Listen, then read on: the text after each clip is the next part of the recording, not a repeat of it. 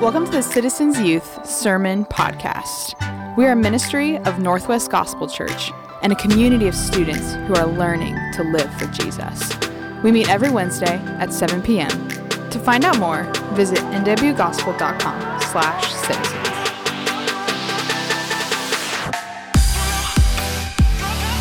These next couple weeks, we are we are focusing on this. We're focusing on rejoicing. We're focusing on praising. So these next two weeks are going to look maybe a little bit different than the last several weeks have been. We're going to do a lot of singing. We're going to go through psalms that talk about rejoicing, and you know we read scripture that says like rejoice, and if we don't like rejoice and sing, it seems kind of silly, right? So we're going to be spending some time rejoicing. So open up your Bibles uh, with me to this psalm I just read, Psalm 97. Psalm 97. If you're unfamiliar with your Bible, you can totally do like just the open to the middle, and you're gonna find Psalms, and then find the big 97. That's where you, that's where you go. Open up your Bibles to Psalm 97. We're gonna be in Psalm 97 this week, and then Psalm 98 next week. So if you feel like reading ahead, go for it. If you're in Psalm 97, poke your neighbor's forehead. It's not COVID friendly, I know. Uh, so, there are some things in this world that are good, right? And there are some things in this world that are great, and there are some things in this world that are good and great. Okay, let me explain. I personally am a huge fan of like the plastic cheese, you know? Like the orange cheese. Like the cheese that's totally not real cheese, but you like pour it over nachos. Or like the American cheese that you put on a Chick fil A sandwich. Or like, you know? Like, or the cheese that you dip your pretzels in, you know? Or the queso dip, you know, that you like put your, like the orange stuff. That stuff there's no way it's real cheese. I have no idea what it's made of. It's so good. It's just not great for you. You know? Like, I also am a huge fan of mac and cheese. Cheese is apparently a theme in my life. Personally, I think Danae Rushing makes the best mac and cheese in the world she makes it for my birthday, and man, that stuff is so good. It's not great for you, but it's really good. It's really good. Things that are great for you sometimes aren't good. Like, have you heard of this stuff called turmeric? It's like yellowish, orangish. I don't think it tastes good. It's strange, but apparently it's really good for you. Leah, thumbs up. It's really good for you. Right, sometimes you have to take like medicines or things to like that are like good for you. Kale is apparently good for you. I have to drown kale in some other stuff usually to make it work. Kale in a smoothie, I can handle that. Put enough mangoes in it and it's fine. Right? Kale is kale is good, great. It's great for you. It just doesn't taste that good. I felt bad. My spouse came home. I didn't tell him I was going to give this example with a box of kale the other day, and I was like, "What are we going to do with that?" like, I mean, I guess we can make a salad out of it. Add a lot of dressing on it. Kale is is great for you. It's just not that good. There are some things that are both. They are good and great. And I tried to think of some examples, but the prime example I have in my heart right now, because I'm a snob, is tea tea. You're like, tea? Really good? You chose tea? Tea is good. It tastes good. It's good tea. I have a really good tea in my house right now. It's so good. And it's pretty great for you, depending on the kind of tea you get, you know? Coffee, I thought about coffee, but it's technically that much caffeine is probably not that great for you.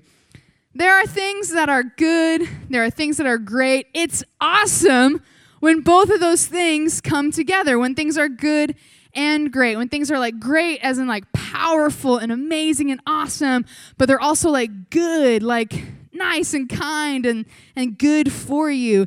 And man, we get excited about those things that are good and great. And those are the things that are worth rejoicing over. Like we rejoice over those things.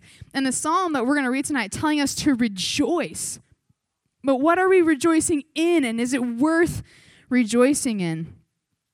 Like I said, over the next two weeks, we're going to dive into a couple of Psalms here um, that give us a reason to rejoice. That's our little mini series we're doing right now, is a reason to rejoice. And man, guys, we just came out of James. Do you remember this? We were there for 12 weeks, okay? So if you showed up anywhere in the last like three months, you're good. We've been in James for, for 12 weeks, and the opening lines with James, right, was count it all joy when you face trials. And so we're going into these Psalms that are teaching us to rejoice, to practice this joy in the struggle. And so we're beginning right here with Psalm 97. Let me read the first uh, seven verses for us again. Are you there in Psalm 97? By the way, bring this on a Wednesday night. Not my Bible, your Bible. This is my crusty Bible. Bring your Bible on a Wednesday night. If it's your phone, your neighbor still has a right to knock it out of your hand. It's my favorite thing. Okay. Psalm 97, here we go. He says, The Lord reigns. Let the earth rejoice. Let the many coastlands be glad. Clouds and thick darkness are all around him. Righteousness and justice are the foundation of his throne. Fire. Fire goes before him and burns up his adversaries all around. His lightnings light up the world. The earth sees and trembles. The mountains melt like wax before the Lord, before the Lord of all the earth. The heavens proclaim his righteousness, and all the people see his glory. All worshippers of images are put to shame, who make their boasts in worthless idols. Worship him, all you gods. This opening line of the Psalms causes us to, to look our eyes up to the heavens and look out to creation.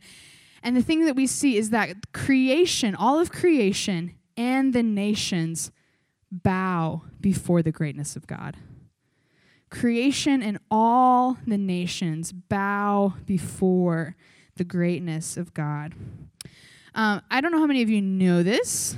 I love how there's powdered donut everywhere. This is great. Side note. Um, I actually was born in Colorado, Colorado Springs, Colorado, 80925. If you don't know your address, memorize it. I still remember that from when I was a child uh, Colorado Springs, and Colorado is different than here. Surprise. Um, it's higher altitude. I literally lived in a brand new housing complex that literally I would look out. You know the song? Is it America Beautiful? Where it's like, Purple Mountains Majesty. Thank you, Robin, for finishing it. Literally, the purple mountains of majesty were in my backyard. Like Sunday morning, I remember getting up early for church and looking out, and there's this massive Rocky Mountain range and they're all purple and beautiful. And it's just like, they really are purple. God made purple mountains. That's crazy. Um, but the thing that I remember about Colorado that is so different from here, the storms are wild. Wild. So, like, you know how our clouds out here look like this? They're just like flat and they like dump rain all the time. Every once in a while, I look at the Toy Story clouds. We've had that a couple days, but like mostly it's just like a flat blanket. Dude, their clouds are big and black, and there's like lightning and thunder in them. I remember multiple nights, you know, I'm like running to my mom's room because it's like the thunder. You can feel the thunder like in the bones of your body, and you're like, oh, I'm gonna die. You're like running to hide. I remember one day I was I was in I was in okay. Also perspective. I was in Colorado when I was in kindergarten and first grade very tiny person, okay? And like, I remember one day it rained so hard. They sent us home early because they knew a big like thunderstorm was happening. And it rained so, so, so hard. I remember getting on the bus and the water is just like splashing up over the curbs. And I know, I know, you're from Washington, you're like, water. But it was like a ton of water and it was like splashing over the curbs. And I was in kindergarten. I thought, God broke his promise. He's gonna flood the earth again. It's gonna, we're gonna die. I was like so traumatized that like it was gonna flood. And dude, hail there was unreal. Like at least a golf ball size, if not bigger. Like I remember we were buying a vacuum cleaner. I don't know. My memories are fuzzy. And we were leaving the vacuum cleaner store and we had to pull under an overpass, you know, like around the freeway and there's like a bridge above it. We had to pull under one of those because it was hailing so hard. It was like breaking windshields off of other cars around us. Like, man, that is, I was in kindergarten. It was a scary place to grow up. And winters, man, there was a winter where like blizzard was literally as tall as our front door. And we had like a 10 foot tall front door. Maybe it's a little too tall, but we definitely had a tall front door. Man, creation is crazy, right? There's a power, there's a greatness, there's an awe in creation that we like. It puts us in our place. We're like, oh, I'm so small. Oh, this is so big. This is so scary. But what this psalm shows us is that creation is actually telling a story of God. You know, when we see powerful forces of nature like the thick clouds, like the fires we experienced last year, or lightning, or in this passage, mountains melting, you're like, what? You know, when you go out camping and you see the constellations above, away from the, the city lights, man, these are not like little pansy moves of creation. These are amazing things, and it shows the power of God. You know, we're not in Colorado, but here we see the mountains, right? We see the beautiful gorge. You know, we have beautiful, like, greenery everywhere. The sea is close, you know, and the fact is we're we're constantly surrounded by the fact that nature could crush us any day, you know? Like we got volcanoes in our backyard and there's that earthquake that everyone's promised that's going to like throw everything from that side of 205 into the ocean, you know? Like we're surrounded by things that are great and powerful, but what it shows us is the undeniable power of God. When these things rage, when creation puts us in our place and we see these stars and galaxy, it's a actually awesome moment. And yet our God, our God is bigger than any of those things. He actually is in charge of all those things. And what's crazy about this passage, look at it, his creation actually shows um, his character. Look right there in verse 2. It says, Clouds and thick darkness are all around him, but righteousness and justice are the foundation of his throne. Verse 6 it says, The heavens proclaim his righteousness, and all the people see his glory we see that his righteousness and justice is shown through these power, through these forces of nature. And it's kind of interesting because when you see creation like this and how powerful creation is, it, it gives you a proper fear of the Lord. Right? Look look at a uh, man, look at verse 3. He says, Fire goes before him and burns up his adversaries all around why is this God just burning people up? It's really weird. Dude, God is so powerful and so amazing that for those who are enemies to God, have a real reason to fear. But those who are people of God, who love God, who follow Him, see that and they rejoice. What does it mean that we have a God who is all powerful, but also is good? I was trying to think of a couple examples. Um, one example I had, I don't know how many of you have seen the original like Aladdin movie? Real Disney people. Okay. There's a difference between the genie having ultimate cosmic power, yeah, and like Jafar. Yeah, you following? Right? Like Jafar having ultimate cosmic power is no good, right? They, he gets it and they're like, no, ah, so everything's going to get bad. Or more uh, recent, uh, my Marvel nerds out there, the, the super soldier serum. Say that 10 times fast, right? Like super soldier serum to like it just amplifies what that person is. So if that person's got like a chip on their shoulder or vengeance or whatever, like that expands. But you give it to Captain America, who's a delicate little dandelion, but also a delightful soul, like becomes a great person, right? With the super soldier serum, right? Like our God isn't just powerful.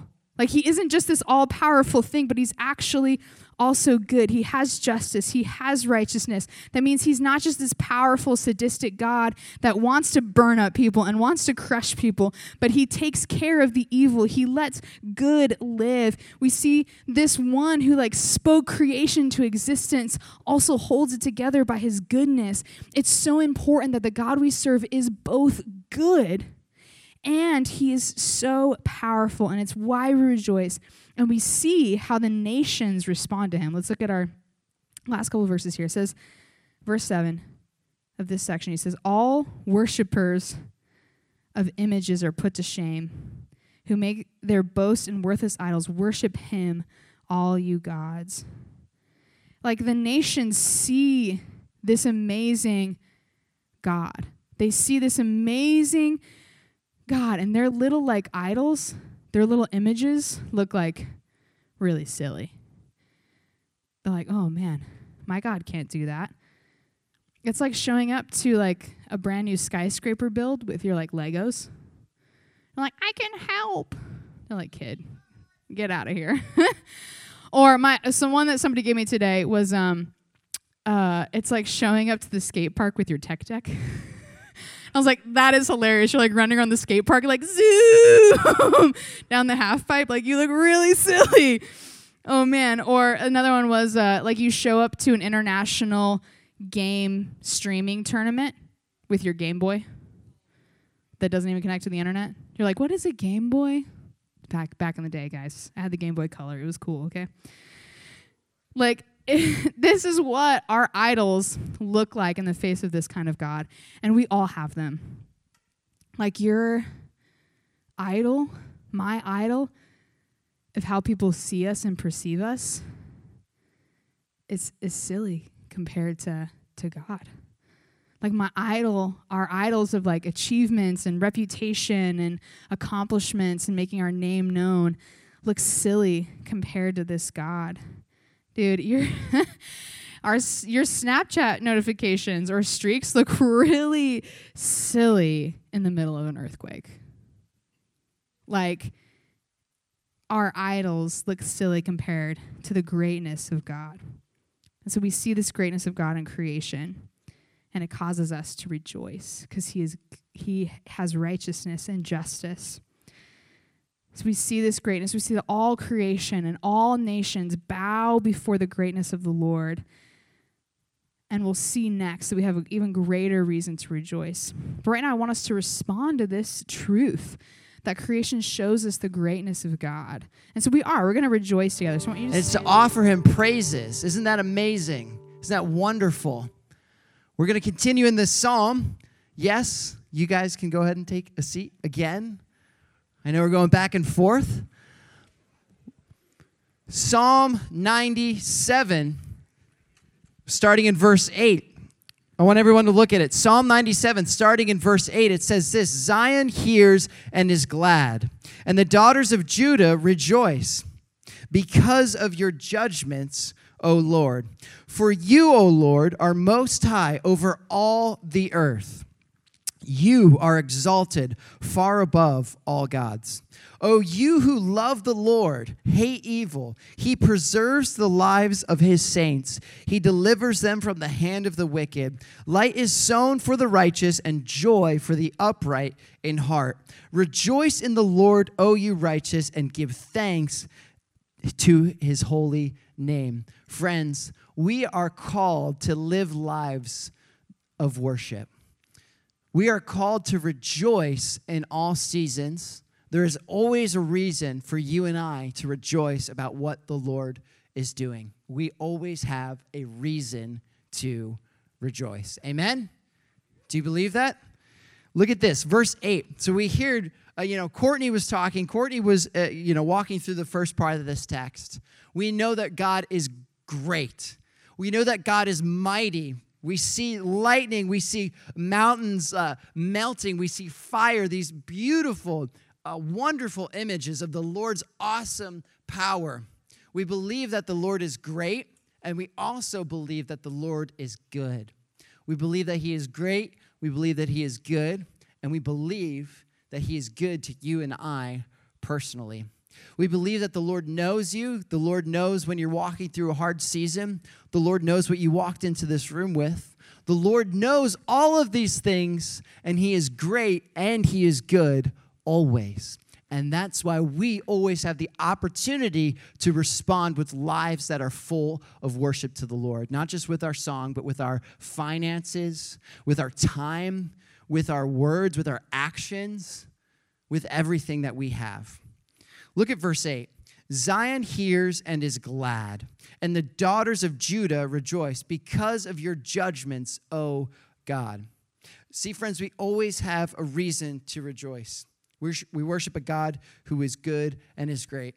Now, maybe some people in this room, sometimes you, you look at those kind of two pretty broad attributes of God, good and great, and maybe you are a person who might gravitate towards one or the other and maybe lose sight of the other one. An example of this would be if you are viewing God as, uh, as just good, as somebody who is, uh, you know, simply uh, your friend who personally loves you, who cares about you, and you lose sight of his greatness, his awesome power in the universe, then sometimes where that person is tempted to view Jesus kind of like their cosmic buddy, you know, kind of like their, you know, uh, person who is just kind of patting you on the back whenever you do something good and sometimes you lose sight of his holiness, his greatness.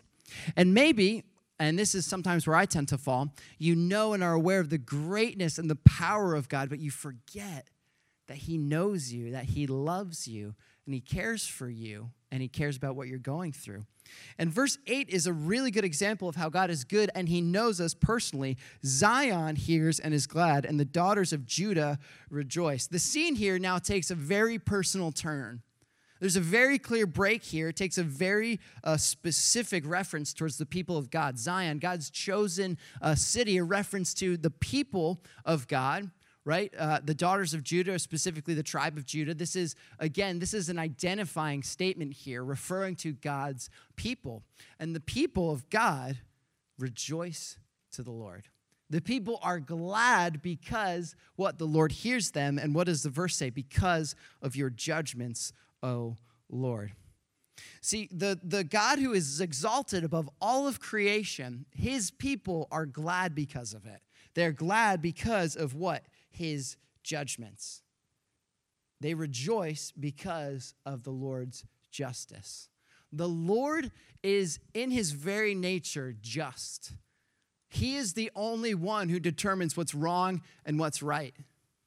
You and I don't get to uh, decide what we think's good, what we think is uh, best or not best. God is the only one who is the righteous judge, and the people who follow after the Lord are really, really happy about that. They're really happy of what the Lord deems is good and what the Lord deems is not good. This could have been a reference towards uh, the way the Lord dealt with uh, the enemies of Israel, the people uh, uh, who were attacking Israel, and the Lord brought judgment to them. It could have been a reference to um, the way that the Lord blessed Israel, or way, it could have been a reference to many other things, but we know this the people of God rejoice that God is good and his judgment is good, and he is still good today. Friends, we worship the Lord. We, followers of God, rejoice in the goodness of God. That's your second blank there. I kind of forgot we were doing blanks. Followers of God rejoice in the goodness of God. Look at verse 9. It says this For you, O Lord, are most high over all the earth. You are exalted far above all gods. There's, of course, in this time, in this, uh, you know, context specifically, there is the temptation often to follow after false gods, to follow after and start to actually worship things that were not God above, uh, not the uh, God of Yahweh, the God that we worship. We don't, uh, you know, we today in 2021, we read that and think, okay, uh, you know, for you, O Lord, are most high over all the earth, you are exalted above all, uh, all gods. And we hear that today, and we think that, and we think, well, great, I don't have a problem with worshiping other gods. That's awesome. I only know one God, and I don't, you know, all those other gods, they probably fell out like culturally. They probably fell out, uh, you know, thousands of years ago. And like, I'm not tempted to worship other gods, but friends, there is always a temptation for us to worship something that isn't God. That is always a temptation because you and I were made to worship, not just in the sense of singing, but with our entire lives. There is always something, every fiber in our being wants to ascribe worth to something or someone else. That's the way God created us. And that's really good. But we were created to ascribe worth to God with our speech, with our song, with our lives, with everything that we have. And here the psalmist is proclaiming that God, you are high, most high above all the earth. You are exalted far above all gods. Friends, we worship, we sing to God because He is the only one worth rejoicing in. We sing to God. We rejoice in the, uh, in the Lord because He's the only one worthy of that worship in our lives, friends. There is no room for anyone or anything else to sit on the throne that is rightfully God's in our lives. And the psalmist declares this in verse 9 For you, O Lord, are most high over all the earth, most high, holy, separate set apart. That's who God is. God just isn't just like a little bit better than like the best person you know. That's not quite his thing. Like if you were like rank all your best friends and you're like, oh, my mom is the best person I know. Like God must just be like a little bit better than her. Or my dad or my best friend, they're like my favorite person. And God's probably like up there a little bit. God is what? The most high, holy, separate, set apart. And he is the only one we worship. He needs to be the only one we ascribe ultimate value to in our lives and in our day to day walk. Is He right there, right now, on the throne of your heart, friends? Are we you ascribing with your life?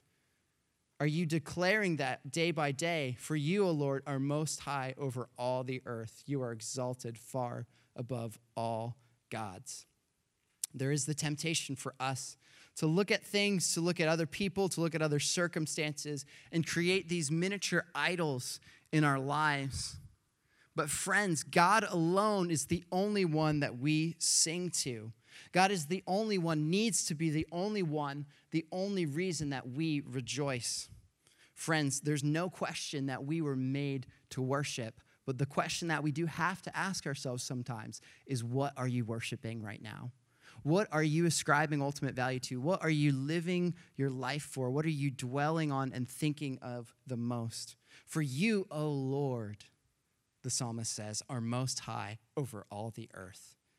We saw his awesome power displayed in the first couple verses. We saw his power and rule and dominion over the earth. And the psalmist rightfully declares, For you, O Lord, it's you. You are the one. And we follow suit we do the same exact thing. May that be the cry of our heart as well. Verse 9. Then continuing on in verse, you know, so we see a very personal connection in verse 8. We see that the followers of God rejoice in the goodness of God on a very personal level, a very specific, real, intimate way. We know that God is the only one to be ascribed ultimate worth to. We know that God is the only one worth worshiping. And verse 10 and 11 says this Oh, you who love the Lord so that's talking about us. Are you who love the Lord, the person who claims to be a Christian, hate evil? Okay. He preserves the lives of his saints and he delivers them from the hand of the wicked. Light is sown for righteousness and the joy for the upright in heart. Friends, the Lord preserves and protects his people. When we follow the Lord closely, when, when you um, when you follow the Lord closely, when you walk with Him year after year, year after year, days, months, as you continue to walk closer with the Lord, friends, you begin to hate the things He hates and love the things He loves. And the psalmist is declaring, You, us, the people of God, hate evil.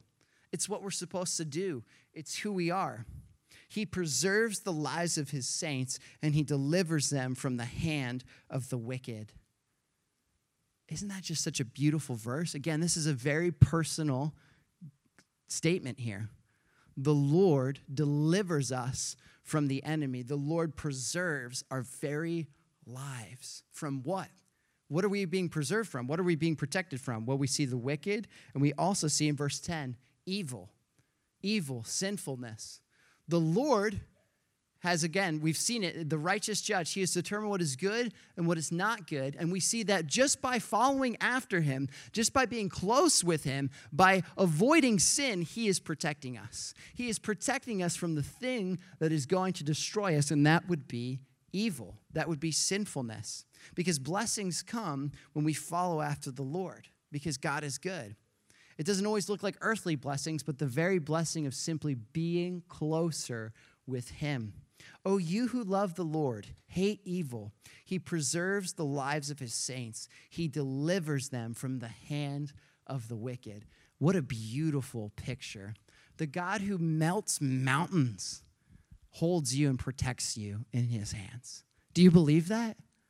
Is that something that you actually believe, that you actually know? The Lord, who has this awesome, mighty power, has preserved and protected you if you're a follower of Jesus. How beautiful is that? I, uh, I've kind of told this story before in tribes, um, but I am I have a pretty humble record collection that I care a lot about, and when I've I've moved, you know, when you're in your when you're in your early 20s, you move just like a billion times. It's just kind of what happens. You like go to college and you're not in college, and then you like get roommates, and then like the one roommate is like, I'm getting married, and you're like, oh, okay, cool, I guess I'll move out of your house. Like, you know, it just happens. So I had to move about like five times in the past like three years, maybe. And every single time, the one thing that I actually cared about was my record collection. Like everything else, I'm like, if my bed gets there, great. Couch, eh, you just like, you can have it. I can just leave it here. But the one thing I actually cared the most about was this record collection. I was trying to protect and preserve this thing because if anything had happened, if any of my records had fallen out or gotten scratched or whatever, I was going to be mad. And so if I was just moving like down, uh, you know, in Illinois, just to like a different suburb, I would always have a very specific process of where I would put the records. I'd strap them into the car. I would just make sure that they were protected. I would drive about like 20 miles an hour under the speed limit, right? I would put like a blanket fort around them, and I'm like, you're to be okay. Everything's to be fine right? it's true. And then all of a sudden, I'm moving across the country to Washington. And I was like, oh no, what am I going to do with these records? So that I, I knew, so we were going to like uh, get pods, which is like this thing, they come pick up your stuff and then they like ship it across the country or whatever. And it's really convenient, it's awesome. And I was, again, all the things I was worried about, out of all the things, the one thing I was like, as long as my records get there, I'll be all right. I started doing research, research about like temperature changes, like as the elevation changes, like will it get warped from like X amount of like degrees or whatever. And they're like, if it doesn't get over 100 degrees, it's okay. I'm like, well, it could maybe in January, in like the middle of Utah. I don't know, maybe. And so I did this. I got like these uh, Tupperware bins, like the massive ones. I wrapped all of my records in bubble wrap and blankets, and then I put pillows on top and around. And you know the day that it showed up here to Washington, I like opened it up and like threw everything else to the side. I'm like, where are they? yes. And they were fine. Perfect. Just like I had planned. And friends, you protect things like that when you care about things, right? You don't protect the things that you don't really care about. And what does it say that the Lord does? He preserves the lives of his saints, he delivers them from the hand of the wicked. Friends, you only protect things that you care about. And the Lord protects and preserves you and your life. He is good and He guides you and directs you through this life, friends. And He cares about you a whole lot more than I care about my stupid records. That's absolutely true. Way more. So much more. He preserves the lives of His saint, He delivers them from the hand of the wicked. Friends, if you're following after Jesus, the Lord has protected you from years and years of sin. If you've been following after Jesus since you were like six years old and now you're 12, that is six years of protection and deliverance from evil. And older adults in the room know the same thing. They can look back on their lives and think, and we can remember, man, where would I have been if it were not because if it were not for the Lord? What would have happened to me? What decisions would I have made? Where would I have wandered to if it wasn't from the Lord? He preserves the lives of us, his people, the saints. He delivers them from the hand of the wicked. Friends, God is good. And what do we get to do because of this? Because He's protected us, because He is good, because He can melt mountains and do amazing, awesome things. What do we do? Verse 12 Rejoice in the Lord, O you righteous. Rejoice in the Lord, O you righteous, and give thanks to His holy name. That's our response because of His goodness, because of His deliverance.